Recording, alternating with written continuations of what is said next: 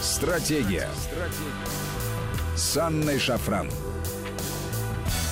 Здравствуйте, друзья. Это Вести ФМ, студия Анна Шафран. И сегодня с нами Александр Леонидович Гинзбург, академик РАМН, академик РАН, директор Центра имени Гамалеи. Здравствуйте, Александр Леонидович. Добрый вечер. Добрый вечер. Друзья, я напомню вам наши контакты. СМС-портал короткий номер 5533. Со слова «Вести» начинайте свои сообщения. И WhatsApp, Viber, плюс 7 903 176 363. Сюда можно писать бесплатно.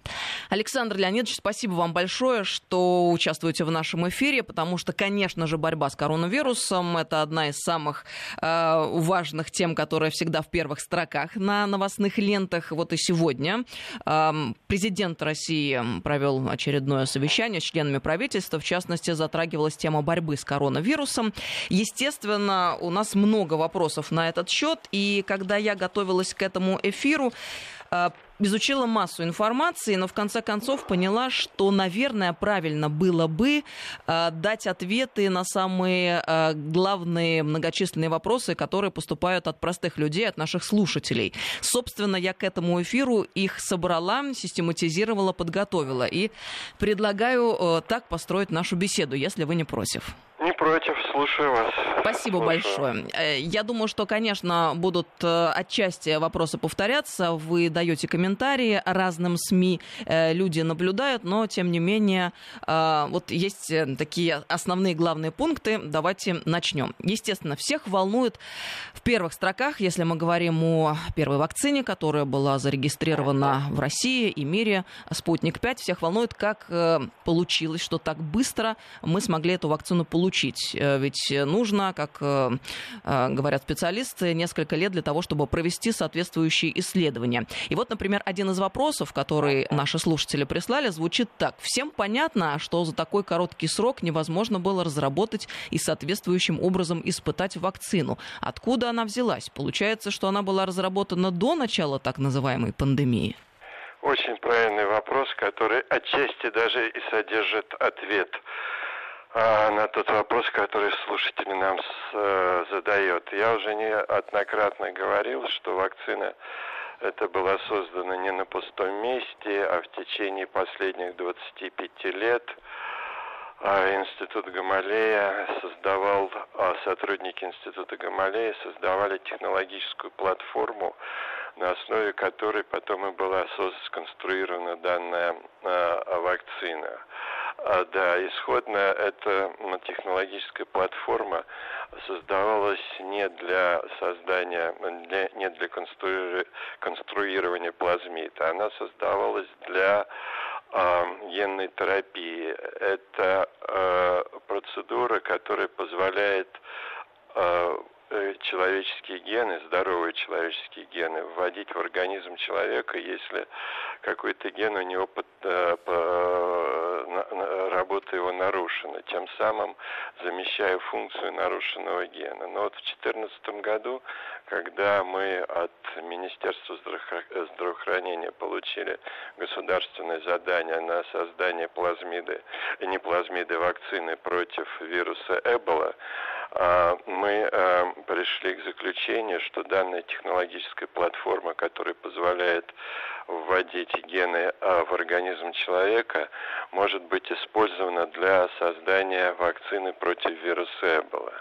Действительно, это подтвердилось. Тогда, насколько я помню, за 15 месяцев была создана и зарегистрирована вакцина против э, э, возбудителя болезни Эбола. А эта вакцина была испытана в очаге а, а, данной инфекции в Африке, в Гвинее, совместно с военно-медицинской академией имени Кирова, Министерства обороны. Да, она показала свою высокую эффективность и э, наличие иммунитета после протективного иммунитета после вакцинации в течение э, не менее двух лет, что было сделано на местных на, на двух тысячах местных добровольцев в Гвинее. А далее эта а, технология была использована для создания вакцины против а, тоже коронавируса, который называется коронавирус МЕРС. Напомню, что этот коронавирус вызывает заболевания человека с летальностью до 40%. 220 добровольцев, жителей Российской Федерации, а, получили эту вакцину а, в рамках первой и второй фазы клинических испытаний. И когда в начале этого года а, началась фактически пандемия, вызванная возбудителем COVID-19, то э, мы были очень хорошо подготовлены к возможности создания э, данной вакцины. Нам необходимо было фактически э, уже на основании разработанной платформы и хорошо отработанной технологической платформы небольшой фрагмент в созданных нами генно-инженерным путем различных молекулах заменить один участок, от, э, э, который представлял, э, кодировал белки э, э, коронавируса МЕРС, на участок нуклеиновой кислоты, который кодирует определенный белок а, возбудителя COVID-19, что и было сделано. Это и позволило а, предварительные хорошо подготовленные платформы и наши предварительные успехи в создании различных вакцин фактически за пять месяцев пройти путь по созданию данного вакцинного препарата. Плюс на скорость Э, э, создания вакцины повлияла наша регуляторика, которая Министерство здравоохранения создало к моменту начала пандемии.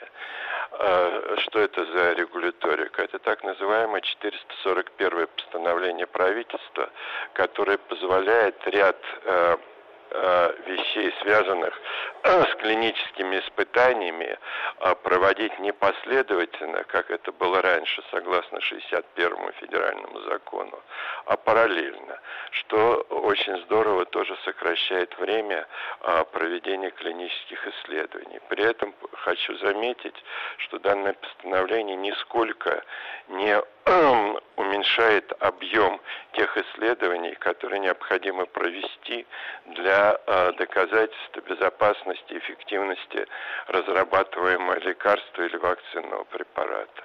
Вот что коротенько я мог бы сказать, отвечая нашему слушателю. А, спасибо, Александр Леонидович. Я, с вашего позволения, буду стараться вот максимально э, отстраненно задавать вопросы, чтобы не складывалось у слушателей ощущение, что какие-то вопросы в преференции находятся, какие-то игнорируются и так далее. И вот э, сейчас допол... в дополнение к первому вопросу еще такой вопрос. Поступил самая быстрая вакцина, которую когда-либо создали, э, была вакцина от свинки. Создавали ее 4 года. Вакцину от SARS-CoV создали э, 10 лет. За 10 лет, в принципе, это все, что нужно знать о безопасности новой вакцины. Вот как вы прокомментируете это сообщение? А что я должен прокомментировать? Э, я единственное могу сказать, что те технологии, на основании которых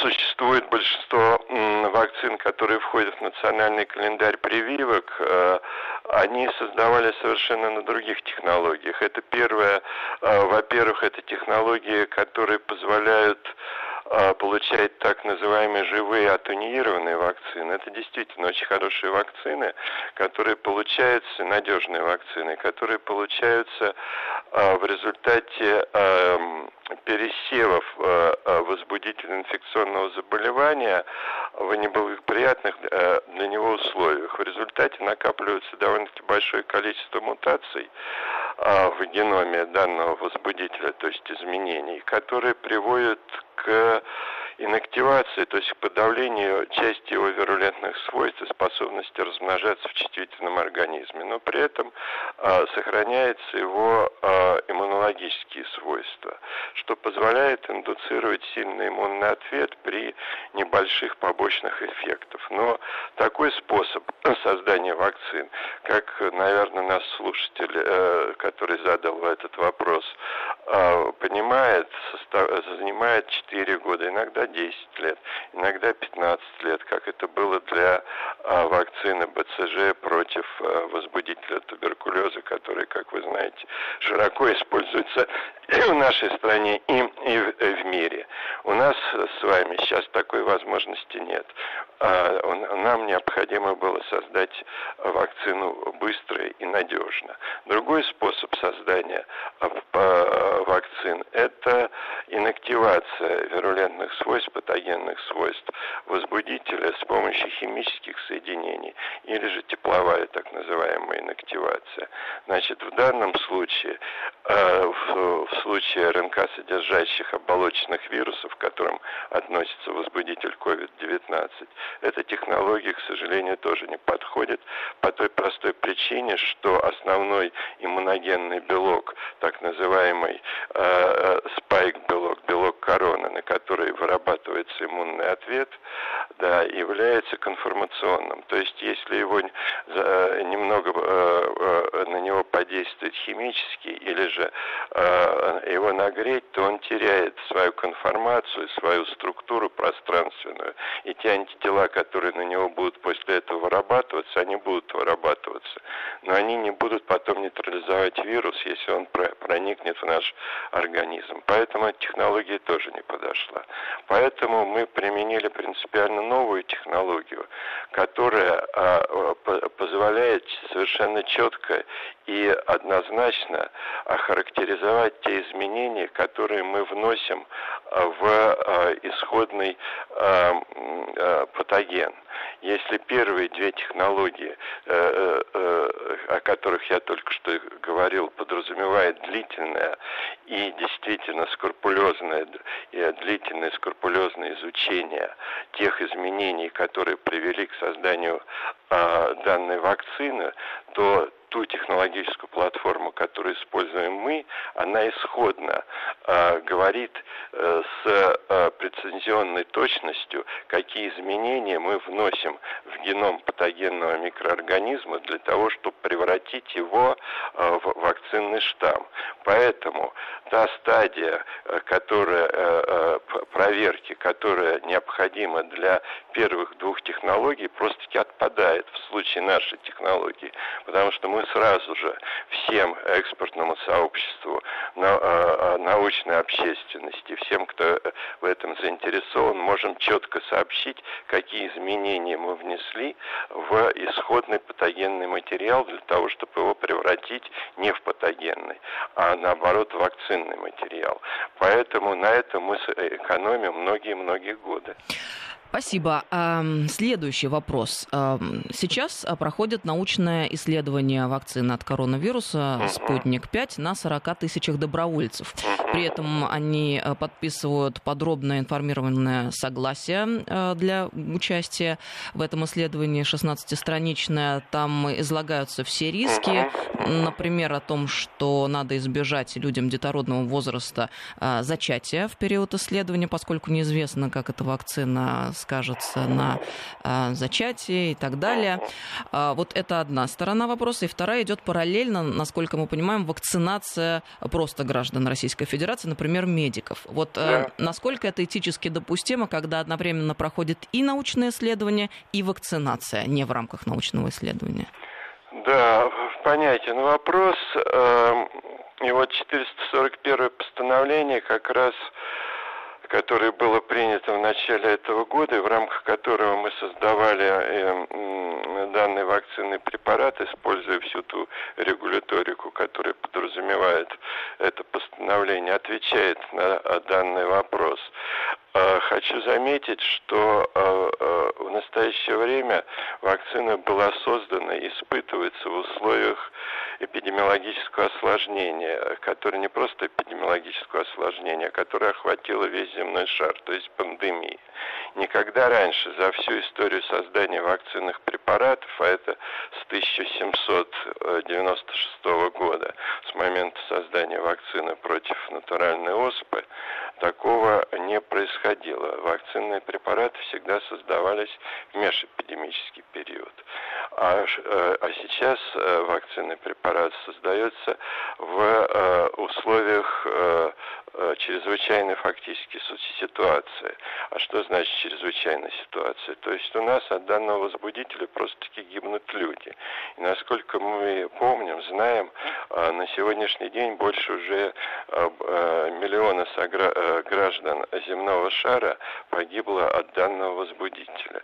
И многие миллионы э, фактически переболели в тяжелой форме. Непонятно еще до конца, чем для их здоровья э, это заболевание закончится.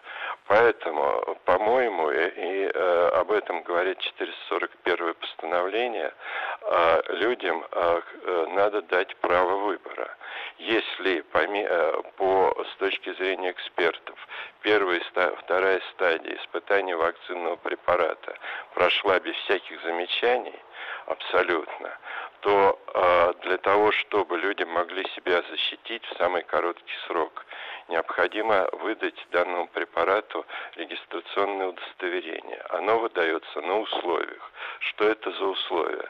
С одной стороны, когда выдается э, регистрационное э, удостоверение, это разрешает гражданский оборот, а условие состоит в том, что надо действительно провести расширенную третью фазу, пострегистрационную фазу клинических испытаний. И также доказать полную безопасность на расширенном контингенте, да, э, который используется в ходе этой, этих пострегистрационных исследований. И после этого препарат получает уже э, длительное постоянное регистрационное удостоверение. Тем не менее, я считаю, что данный подход очень гибок и наоборот соответствует полностью всем этическим представлениям о том, как можно в условиях, я опять э, повторяю, чрезвычайной ситуации, когда гибнут, умирают люди, защитить своих близких родственников, самого себя от данного возбудителя. Я думаю, что у тех миллиона или больше уже миллиона родственников, которые погибли от данного а, от данной инфекции, спросить, что бы они предпочли, соответственно, проиммунизировать своих тех людей, которые их близких, которые погибли, или ждать окончательных результатов третьей фазы, для меня ответ этих людей совершенно очевиден. А, относительно того исследования, которое сейчас проходит, э, вакцина «Спутник-5». Э, исследуемые э, люди, они делятся на две группы, как мы знаем. Одна группа получает непосредственно препарат, вакцину, ту самую разработанную, вторая группа плацебо, то есть пустышку, для того, чтобы впоследствии сравнить полученные результаты.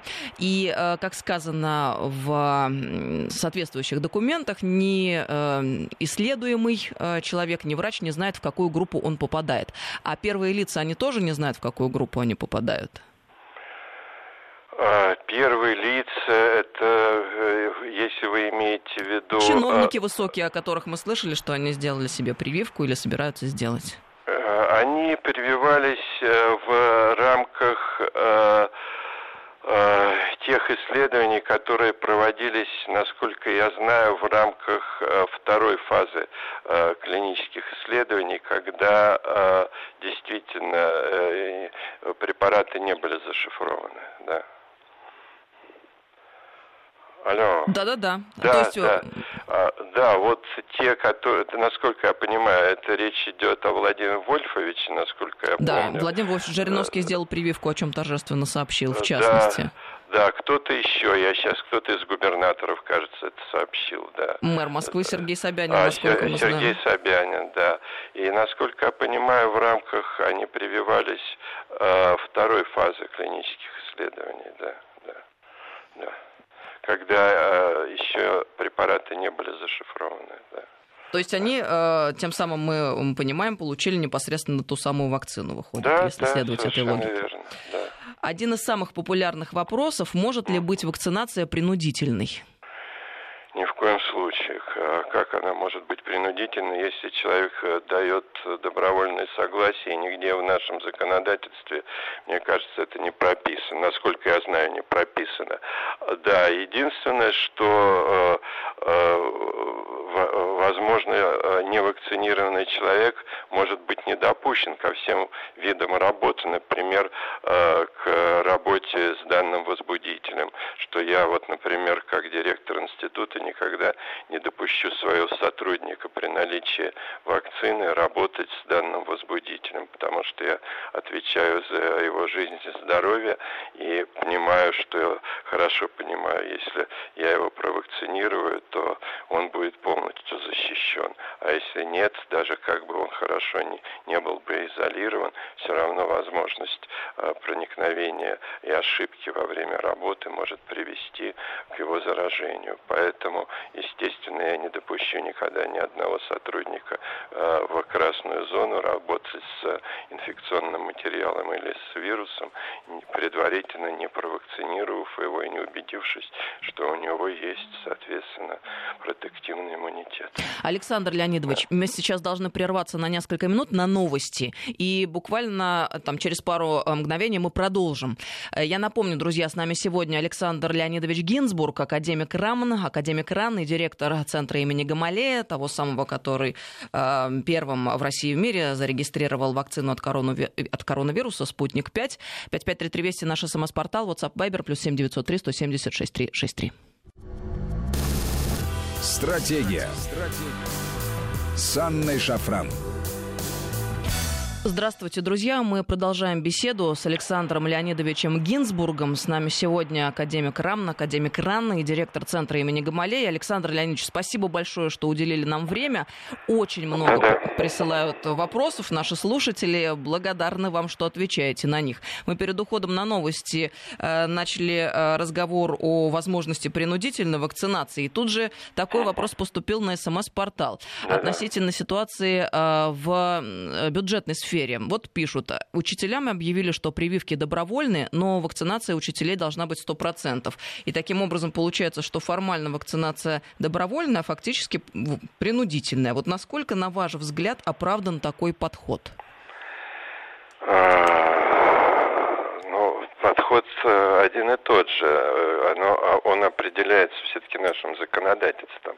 Да, насколько я знаю, наше законодательство, опять же я повторяю второй раз за сегодняшнюю передачу, нигде не подразумевает э, принудительную вакцинацию. Да, другое дело, что э, работодатель непровакцинированного человека может не допустить какому-то виду работы. Да, э, но это э, разные вещи законодательно, насколько я понимаю, наверное, насколько понимают наши слушатели.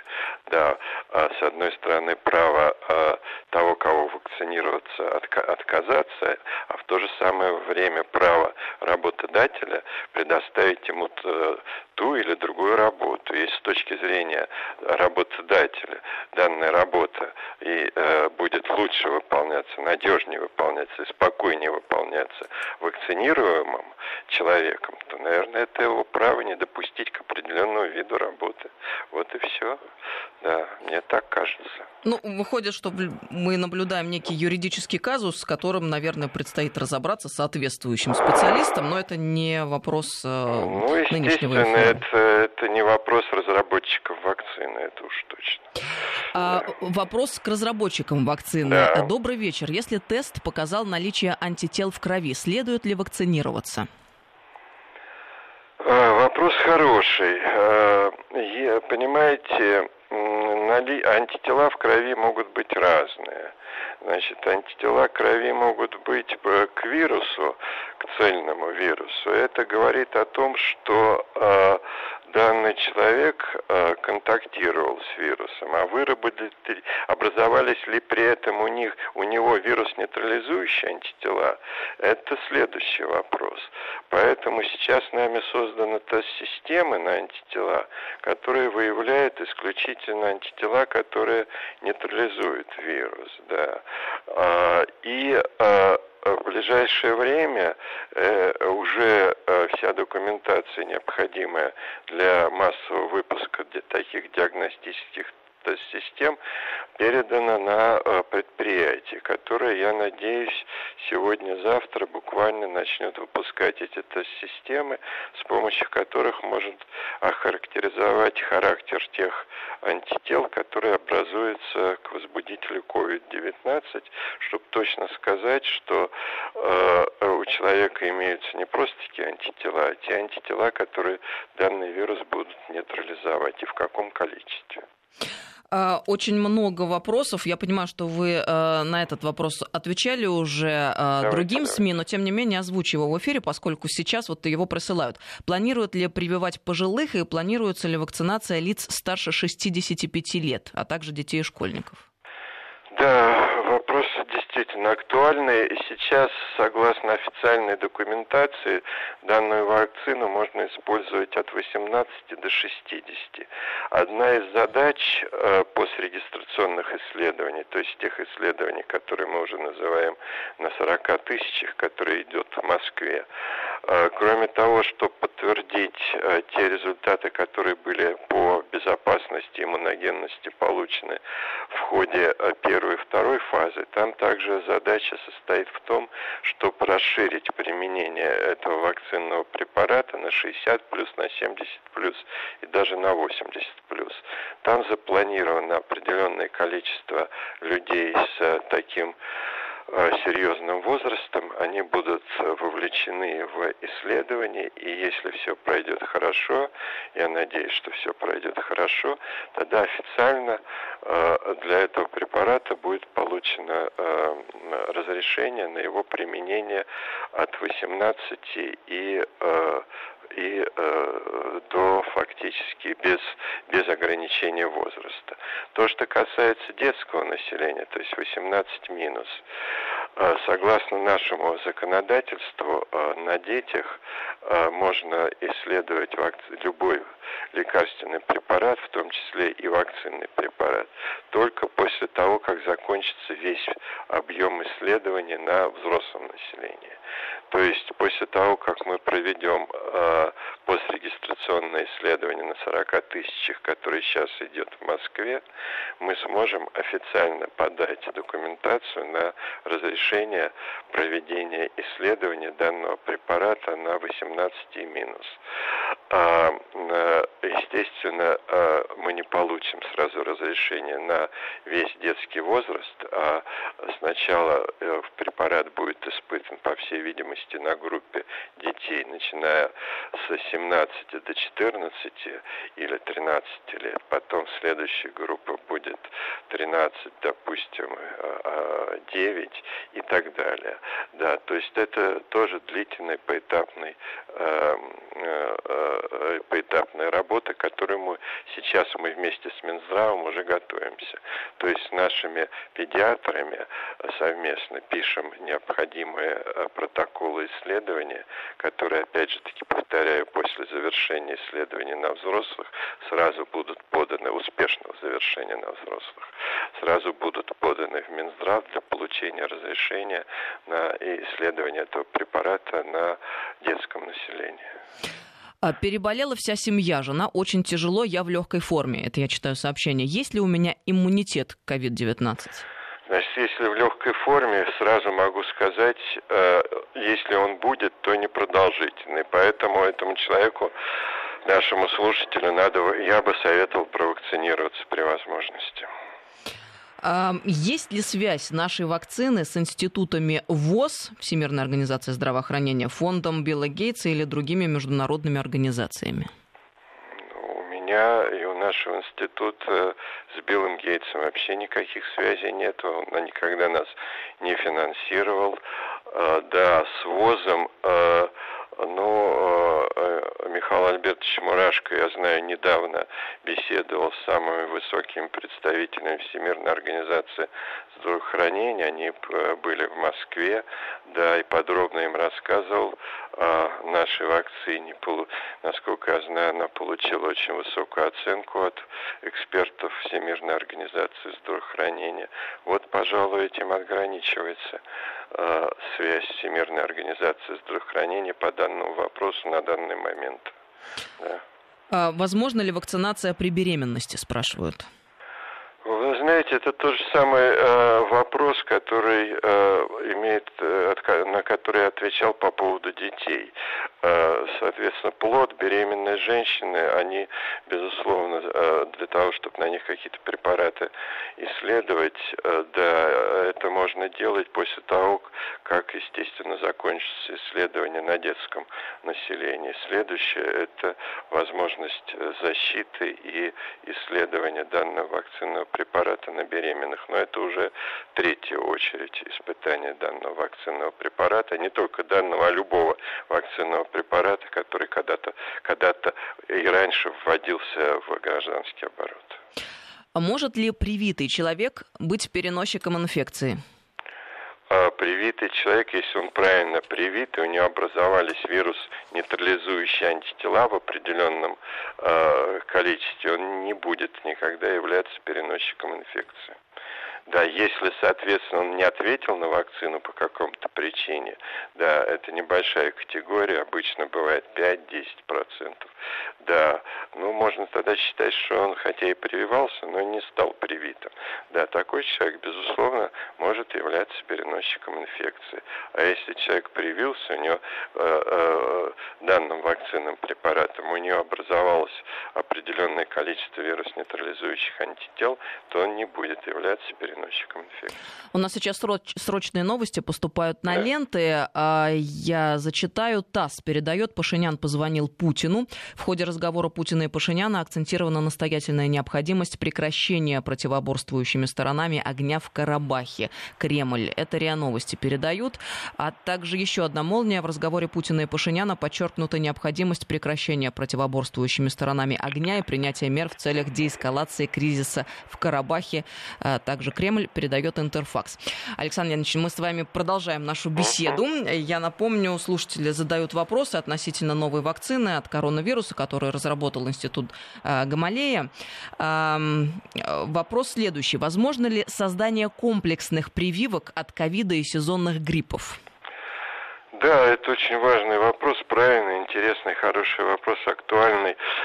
А, в настоящее время э, таких прививок нет, но мы над этим вопросом работаем, понимая всю остроту и важность этого вопроса. Но в настоящее время сказать, когда такой препарат будет создан, я не берусь, за исключением того, что мы над этим думаем и работаем. И вот такой вопрос. Возможность повторного карантина в Москве. Что вы об этом думаете?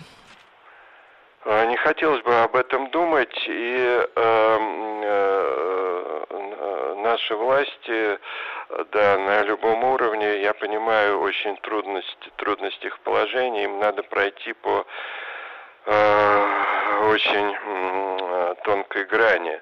С одной стороны, не допустить резкого роста заболеваемости, а с другой стороны, не успев провакцинировать э, нужное количество э, э, э, людей, невозможно вводить жесткие карантинные мероприятия для того, чтобы не положить, как говорится, экономику на дно, что может привести к гораздо более тяжелым последствиям, возможно, приведет к гораздо тяжелым последствиям, чем даже сама инфекция.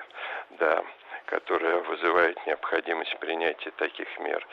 Поэтому вот наши руководители, соответственно, э, ведут нас вот по этой грани э, между э, тем, чтобы не допустить высокого роста и в то же самое время заболеваемости, в то же самое время сохранить экономические основы функционирования общества, как оно должно функционировать. Да.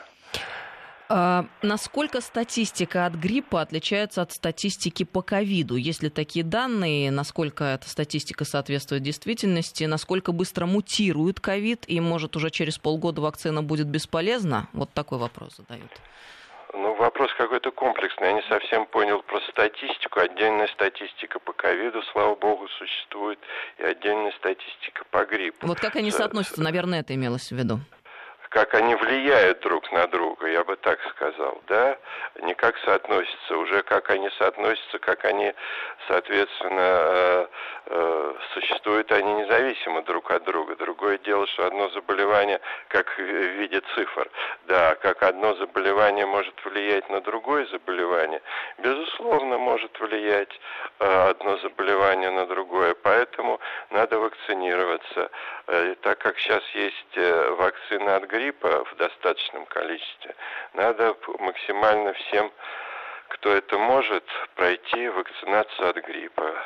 Э, через некоторое время, через 2-3 недели, соответственно, надо постараться провакцинироваться от возбудителя COVID-19. Вот что я на это могу сказать. Да. А про мутацию ковида спрашивали? Да, неоднократно уже отвечал, отвечу еще раз.